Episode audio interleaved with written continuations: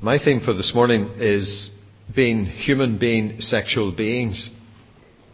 Uh, if you're visiting with us, I should just explain that we've been working our way through a series, a series about being human, looking at practical aspects of what it means to be human and to be a Christian. And this morning is the first of two sermons on this particular theme. Uh, God willing, we'll be developing this a bit more uh, next Sunday morning. I'd like to read a passage of Scripture, and you might like to turn to it. You'll find it in Genesis chapter 1, so it'll not be too hard to find. Uh, if you're using the Bible that's in the pew in front of you, it's the very first book in the Bible and the very first page of that book. So let's hear what the Scripture has to say to us. In the beginning, God created the heavens and the earth. Now the earth was formless and empty, darkness was over the surface of the deep and the Spirit of God was hovering over the waters. And God said, Let there be light, and there was light. God saw that the light was good, and He separated the light from the darkness. God called the light day, and the darkness He called night. And there was evening, and there was morning the first day. And God said, Let there be an expanse between the waters, to separate water from water. So God made the expanse and separated the water under the expanse from the water above it. And it was so. God called the expanse sky. And there was evening and there was morning the second day. And God said, Let the water under the sky be gathered to one place and let dry ground appear.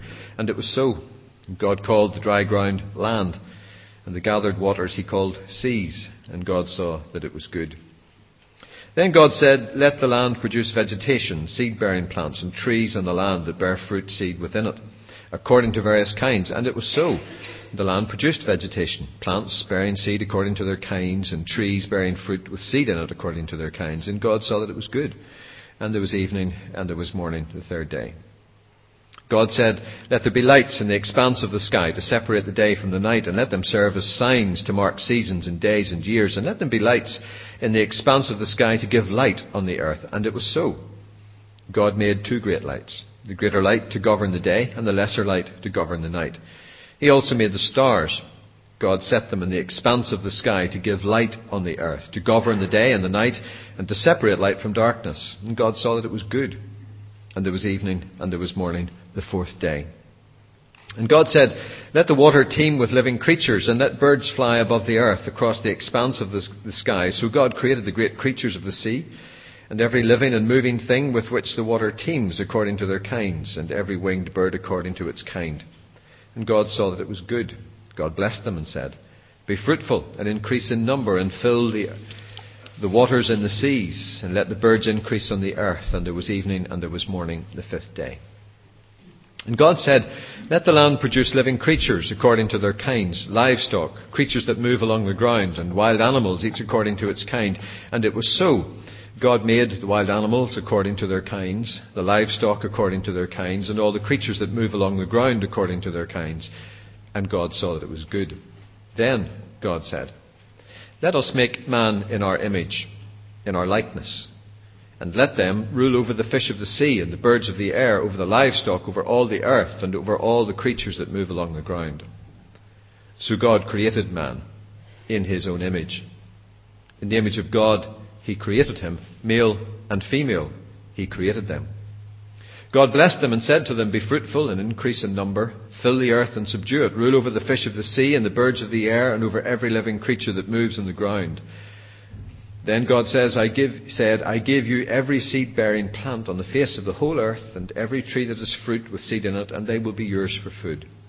And to all the beasts of the earth, and all the birds of the air, and all the creatures that move on the ground, everything that has the breath of life in it, I give every green plant for food, and it was so. God saw all that he had made, and it was very good. And there was evening, and there was morning the sixth day. Thus the heavens and the earth were completed in all their vast array. By the seventh day, God had finished the work he had been doing. So on the seventh day, he rested from all his work. And God blessed the seventh day and made it holy, because on it he rested from all the work of creating that he had done. And we'll end the reading there at this point in God's Word. It's one of the most obvious aspects of our humanity, yet one we find so often in the Christian church, the most difficult to address or to discuss. To be human means to have a body. As Christians, we don't subscribe to the idea that the human body is an afterthought. It is an essential part of what it means to be human. To have a body means to be a sexual being. I think there's a number of reasons why, particularly in evangelical circles, discussion on this subject is sometimes problematic. I think, first of all, there can be misunderstanding of some of Paul's teaching. Paul's references, for example, in 2 Corinthians 5, verses 1 to 10, about putting off this earthly tabernacle, as he puts it, was not an attempt to talk about the body as something that didn't matter or was some kind of evil which you needed to be rid of. It's clear that he's looking forward to something greater in that context, our heavenly dwelling. And we know from 1 Corinthians chapter 15 and the extensive material that is in there that Paul expected that we would have resurrection bodies. Paul also makes a reference to not speaking publicly about shameful matters in the context of sexuality in Ephesians 5 verse 12. And sometimes this has either been read as an embargo about speaking about issues to do with sexuality or a jolly good excuse to avoid them. Actually, Paul's reference is about not highlighting shameful and dark practices it's not an embargo on discussing the issue of human sexuality. Paul is himself quite explicit in some of his teachings. For example, about the sexual relations between married couples in 1 Corinthians chapter 7. I think a second reason why sometimes the subject is difficult or avoided is the lack of intimacy and the formal nature of most of our relationships as Christians. It's not easy to open up on the subject of sexuality with people you only know in a formalized context. It's not easy to open them up for discussion because we have a dreadful sense of vulnerability sometimes. It's okay to restate basic principles from the pulpit, but that's far enough away not to be getting up close and personal. I think a third reason why sometimes this is very difficult to address is genuine sensitivity.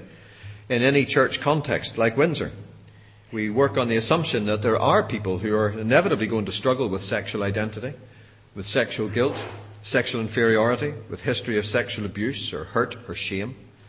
And a great deal of damage can be done from here, from the pulpit. Generalizations about sexual issues can cause deep hurt for someone who is struggling with sexual issues. Bland statements about the nature of sexual behaviour or experience could be genuinely offensive. For these and other reasons, sexuality is, if not a taboo subject, one we'd rather skip over than risk getting sucked into the quicksand of controversy or personal embarrassment. One thing that has been very obvious to me in considering this series on being human is that you can't possibly do a series on being human and not deal with issues of sexuality. In fact, the more I've thought about it, the more ashamed I am that it isn't something that I've addressed more directly in my preaching over the years. Over the next two weeks, this week and next week, I want to raise some issues and explore some Bible themes, and I'd be happy to return to this in the new year. That's not because I'm running away after the second one, it's just the way the church program works with the church weekend and me in Nepal and Christmas. It'll be the new year before we pick this up again. And in that context, I would be very interested, obviously, in anything that you have to say that you don't like, don't agree with, think is being avoided, think I'm skirting around, or whatever, because I'd be very happy to come back to these subjects in the new year. My theme for this morning, quite simply, is in the image of God, male and female. And the outline that I want to work on this morning is this very simple outline to speak a bit about the condition of being male and female to speak about some of the contradictions that we experience as Christians in this context, and also to suggest some conclusions. The key text to reflect on this morning is Genesis chapter 1 verse 27, where God created man in his own image. In the image of God he created him. Male and female he created them. The term for man that appears here in Genesis chapter 127 is the term Adam. Adam is both a generic term for mankind or humankind and a proper name in the book of Genesis. It means simply that the word functions in two ways. It serves as a term to describe humankind in general and also a male person of antiquity. In fact, the word Adam actually appears 555 times apparently in the Old Testament, not that I counted them. And in Ezekiel it appears 132 times, 93 of which are when the prophet is using a phrase which, if, you're familiar with Ezekiel, you will know, where he constantly uses this phrase about the Son of Man or as a Son of Man. And the term is the same as Genesis 1. Just when it appears in Genesis as a proper name is debated. And there are at least five different references, Genesis 2.19, 2.20, 3.17, 3.21, 4.25, where people would argue those are the key points. One of those would be the key point, uh, where the term becomes a proper name of an individual. But my point this morning in identifying this is simply to say that man here, when you read it, in Genesis 1 verse 26 and 27 is not a reference to the creation of a male individual called Adam with a female afterthought being created, nor a reference directly to the person who comes on the scene to, on chapters 2, 3 and 4, although that is how we then know who he is. But it is a reference to God creating humankind, male and female, in his image. The point is that the Bible is very clear. When God decided to make human beings, He did so deliberately in His image and as male and female. He made us in His image. He made us to rule, to manage His creation. That's very clear from verse 26 of chapter 1. He made us to be fruitful and to fill the earth. He made us sexual beings, male and female. That was always the plan. It was not an afterthought. Being a sexual being is not a bad thing. It's not an accident. It's not an afterthought. And consequently, sex and sexuality cannot be considered as something inherently bad or evil. Now, we also need to recognize that what the Bible says in these verses is a bit of a one way street. What I mean is, the Bible says we can know that we are in some way made in the image and likeness of God, but that's not quite the same thing as saying that God is like us. We need to be careful. And the reason we need to be careful about this is that some want to assume that God is both male and female and give God a sexuality of some kind or another. And the Bible doesn't give us any grounds to do that. God in the Bible is not male, though he is referred to as Father. The fact that Jesus taught us to relate to God as Father is not a designation of God's maleness, but his caring, loving, authoritative role in our lives. And as we stand before God in worship here this morning, we do so as male and female, made differently, but equally made in the image of God. Being male and female, being made sexually different, has clearly both physical and psychological implications. Our bodies have different bits, to put it simply. And we have a different experience of what it means to have a body. We bought a set of scales recently. I'm not going to go back onto that muffin top stuff, but anyway. But they're dead clever scales. They work out for you your body mass, your body fat, and your H2O content. I first saw this done when a student was coming to do some research on my father when he was suffering from Alzheimer's disease, and they stuck tiny electrodes on his toes and were able to measure all of these things. But now you don't need students to do that for you with a little electrodes. You can buy a pair of scales which will do it all for you. And what is striking to a non-medic, a non-scientist like me is that clearly men and women are different. Because with the scales comes a little booklet. They're very intelligent scales. You need a book to understand them. And they tell you not only your weight and which of the two of you is heavier, and I'll leave that to your imagination, um, but they tell you also what your body fat percentage is, and they have a little guide which gives you a rough idea of what a man's should be and what a woman's should be at our particular age and stage in life. Body fat for someone of my age should be somewhere between 15 to 20%, and that would be acceptable. For a female, it should be somewhere between 20 to 25%. Why the difference? Your body hydration levels apparently are different for men and women. For men, they're suggesting it should be around 60 65%. For women, 50 55%. But then, of course, I suppose if women have more body fat, there can't be as much water, and that makes certain sense. Point is, we are made up of exactly the same chemicals and exactly the same materials, but the composition is different. It's a fact about us physically. It's a fact about our sexual reproductive organs. It's a fact about our bodies and the way in which they are constructed and the way in which God has designed them. Our experience of bodies is different. Men know nothing, really, about the whole menstrual thing. Our relationship with our bodies doesn't include period pains, bleeding, and psychotic mood swings. Our roles in. Sorry, okay. Our roles in the reproductive process is different. Depending on just how excited they are, men contribute for anywhere between 30 seconds and a few minutes at the point of conception. Women contribute for the next nine months, at least. The whole encounter with sexual experience tends, generally speaking, to be very different for women and for men. Pornography, for example, is primarily a male consumer constituency. Not exclusively, but primarily. Why? Because men are more sexually stimulated by what they see than women tend to be. Women, generally speaking, are more interested in receiving understanding, affection, and warmth. Men are just fired up by whatever is in front of them. The fact that neither very often understands this fundamental difference often leads to all kinds of crisis. It's often been said that the United States and the United Kingdom are two countries separated by a common language. Something similar can be said of men and women, two be- human beings separated by the common experience of being sexual beings. God didn't make us asexual.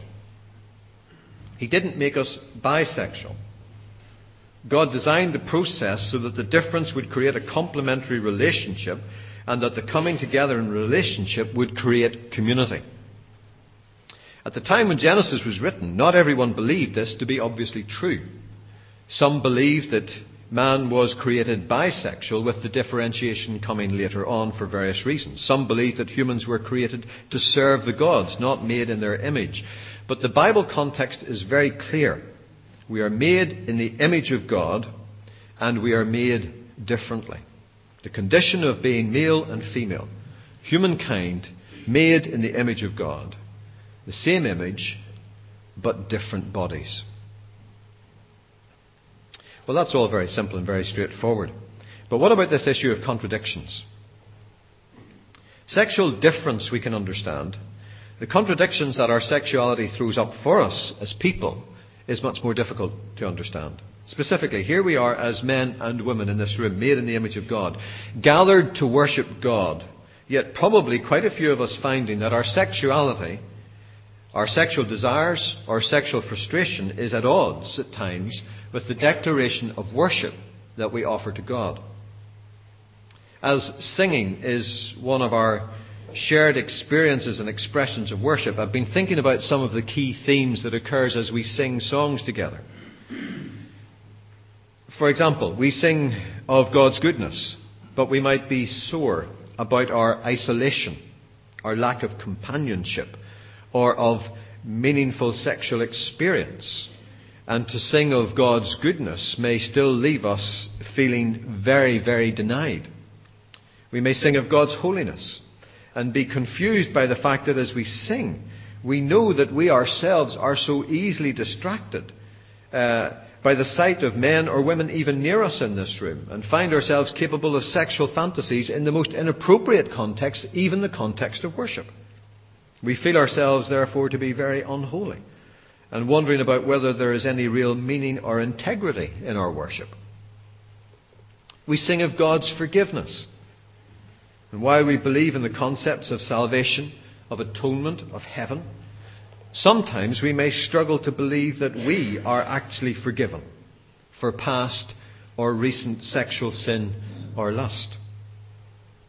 We sing of God's love, but we may long to know what love is. While we are actually caught in a functional but unloving relationship, or hamstrung by abusive sexual experience, or sick at heart with the lack of meaningful companionship or sexual fulfillment. We sing together in our praise as part of a Christian community, but maybe wonder how long we would continue to be accepted if our sexual past, or struggle with our sexuality, or struggle with our sexual orientation were to be known in the congregation. There is, I think, nothing as powerful in creating a status quo of permanent deceit in the Christian life as our struggles with our sexuality. I think that this, this business of arriving at a status quo of permanent deceit is an increasing problem for us as Christians in our society. Be, in a society which is becoming more and more open about sexual experience and sexual experimentation. How are we, and more specifically, how are young people, meant to walk any kind of moral, chaste life in the midst of the visual and verbal assault on our senses at every turn? And are we really meant to take seriously and literally the kind of moral standards that appear to be set in Scripture given the context and changing context of our own society and culture? Are we really expected to be sexually continent while many of the great characters of Scripture got away with multiple marriages, concubines, and various sexual partners? Never mind the contradictions I feel in myself, some of which may be outlined here on the screen. Are there not other serious contradictions about culture and scripture which cause me problems? I think these are many of the things that sometimes people struggle with as we deal with what it means to be human and to be sexual beings and Christians. Here are a few things I want to leave with you this morning as we open up this theme. Some conclusions. First of all, you are created as a sexual being. But your sexual experience is not the measure of your worth as a human being. You are created as a sexual being, but your sexual experience is not the measure of your worth as a human being.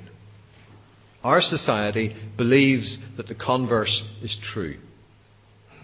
Our society believes that the measure of your worth as a human being can be judged by the extent of your sexual experience or fulfillment. That is the constant, consistent message that is given to us in our society. It is no longer just the late adolescent peer pressure that leaves young men and women feeling like they are a nobody. It is a transgenerational pressure encouraged by voyeuristic and moronic marketing and media programs like Big Brother, in which increasingly the big fascination is to see who's going to have it off with who and will we get it on camera?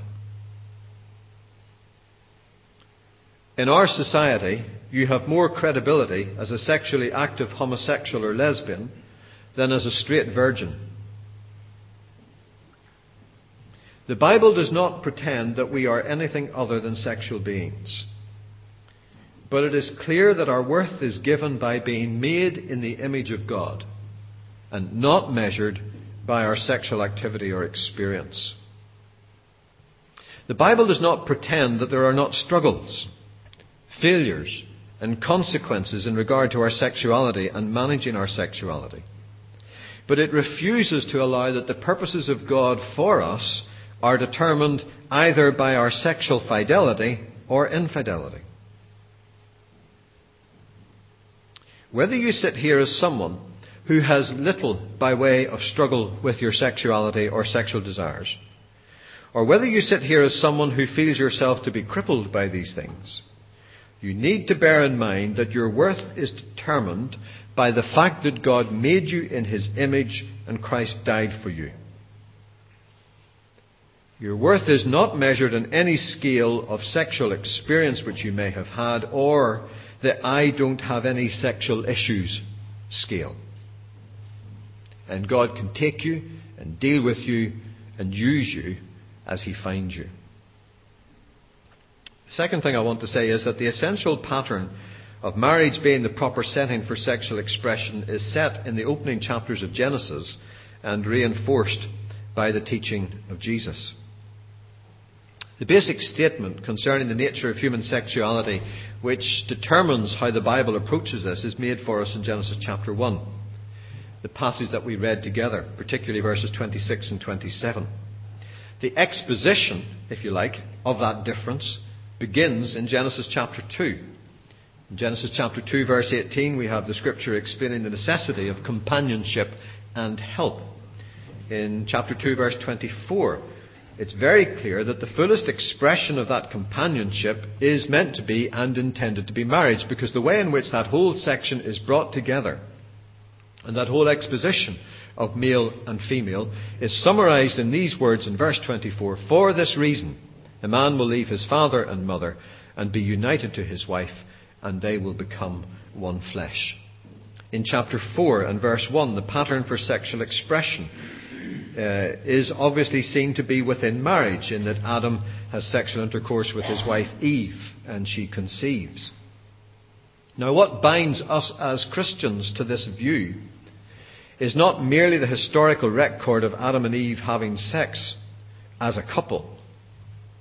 You could argue, I suppose, they didn't have any choice of partners according to Genesis.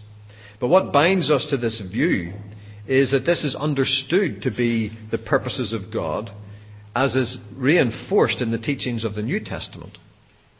For example, Jesus in Matthew chapter 19 and verses 4 to 6, when he is being quizzed on the issue of divorce, where does he go to to define what marriage is and what its context is? He goes straight back to Genesis.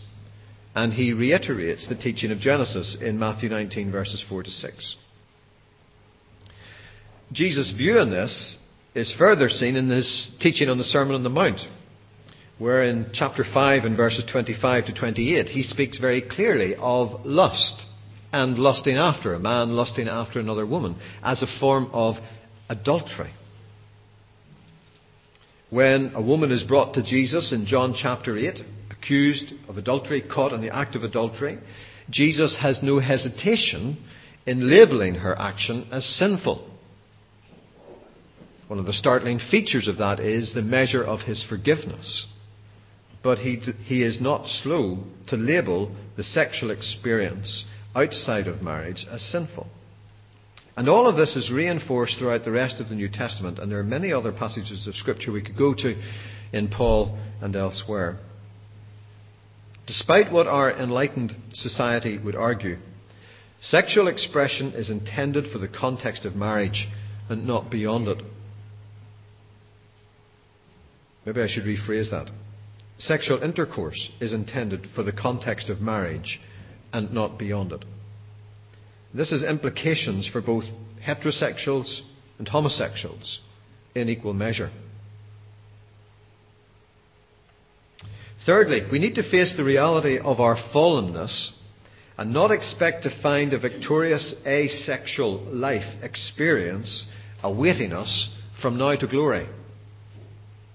Sometimes in this area, pastors or counselors or those severely afflicted by sexual temptation want to believe that there is some kind of victorious life ahead in which you cease to be a sexual being, where sexual issues are forever a thing of the past and they will never be a problem for you ever again. Well, I suppose there is, but it's actually the next life. It's not this one. It is true to say that people change, that desires change, isn't that what Ecclesiastes says? In Ecclesiastes 12, remember your Creator in the days of your youth, before the days of trouble come and the years approach when you will say, I find no pleasure in them. And it goes on to say in verse 5, when men are afraid of heights and of dangers in the streets, when the almond tree blossoms and the grasshopper drags himself along, and desire is no longer stirred. The experience of sexuality very often changes throughout life, in the different stages of life.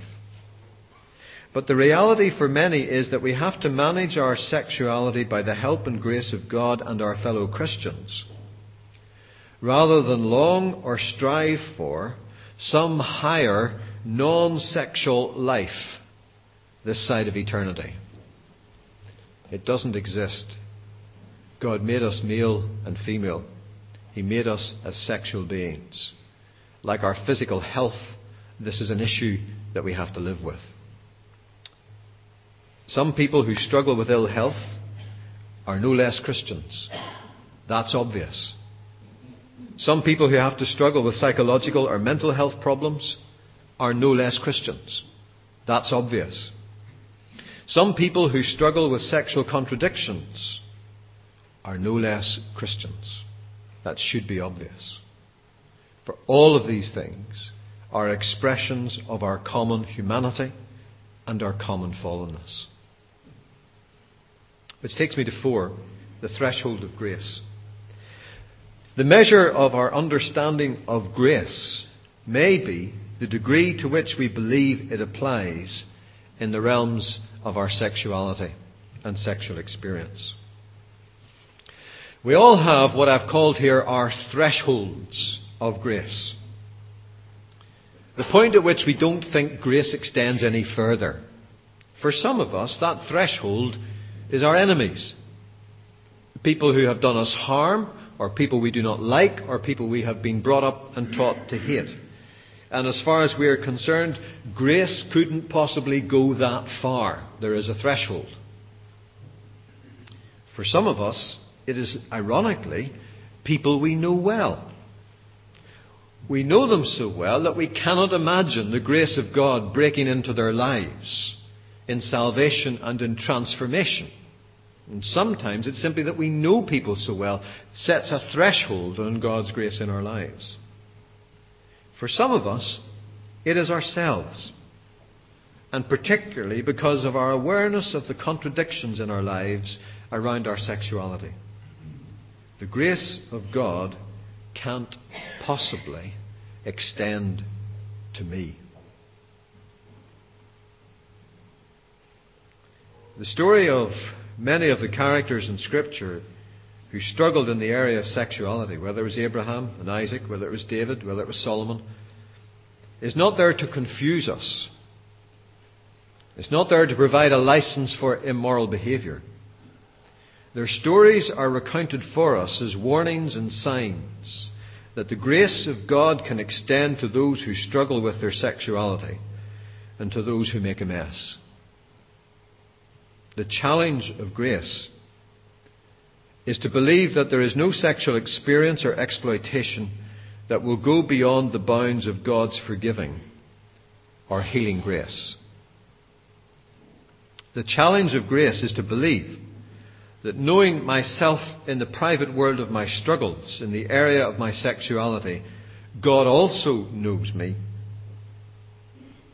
and is willing to love me with an uncomplicated, non exploiting love in Christ. In the words of Psalm 139, O Lord, you have searched me and you know me. You know when I sit and when I rise, you perceive my thoughts from afar. You discern my going out and my lying down. You are familiar with all my ways. Before a word is on my tongue, you know it completely, O Lord. You hem me in, behind and before. You have laid your hand upon me. Such knowledge is too scary for me. Well, that's not actually what the text says. The text says such knowledge is too wonderful for me too lofty for me to attain. That God, knowing us in the depths and clarity in which He knows us, is willing to deal with us, eager to deal with us in mercy and grace. So it happens that this evening, in the series we're doing in David, we come to 2 Samuel chapters 10, 11, and 12 this evening, which is the story of David and Bathsheba set in another context, the story of David's kingship and his dealing with the Ammonites. We could this morning go on to explore the significance of the fact that Jesus was single. And yet the scripture tells us very clearly that he was subject to every kind of temptation that we are. What does that mean? And where does that take us? But we'll leave that for next week when I want to look at some aspects of the issues of marriage, same sex relationships, and singleness. I said at the beginning that these subjects are not often dealt with and not easily dealt with. I am terribly conscious that some of the things I have said here this morning may have been unhelpful to someone. If that's the case, it would be helpful for me to know that. And I can assure you it will not be me trying to sort you out. I would appreciate your fellowship in this if there are things that you think I need to hear or questions that I need to be addressing. Thank you. Let's be quiet together in God's presence for a minute. And then in a moment or two, we're going to sing our closing hymn.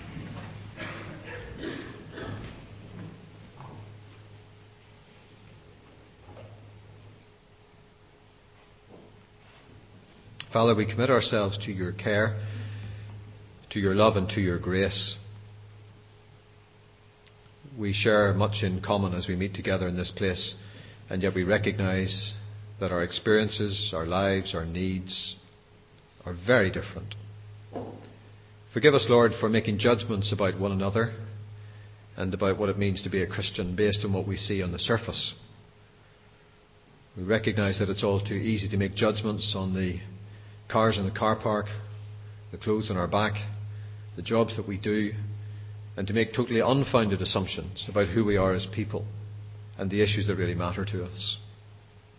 And so we pray this morning for a sense of compassion for one another and a sense of understanding of your great compassion and love for us in Christ. We pray that you would help us to be able to be open before you in all aspects of our lives and our being. Our Father, we reflect on this theme this morning, and we do so recognizing that this very theme has become national news in the United States and in other parts of the world. As the pastor of that New Life Community Church and president of the uh, National Association of Evangelicals in the States, has been dismissed from office because of issues of sexual morality. Our Father, we are weak and we are vulnerable. We want to rejoice in the fact that you have chosen to make us the way you did. We want to understand what it means to be able to rejoice in that with freedom and with liberty. But we want to also know what the thresholds are in terms of behaviour and attitude. And we want to know what it means to do what is right in every situation. We recognise that your glory is to be seen in justice and judgment as much as in love and compassion. And that while the evangelical world might very much like to brush this pastor and his life under the carpet, it is you who brings him to the fore, no one else. And therefore, we want to live our lives carefully and honestly before you. But to do this, we need to be reassured of your grace. We need to be reassured of the acceptance that we have before you in Christ. And we pray that you might comfort us in this. In Jesus' name we pray. Amen.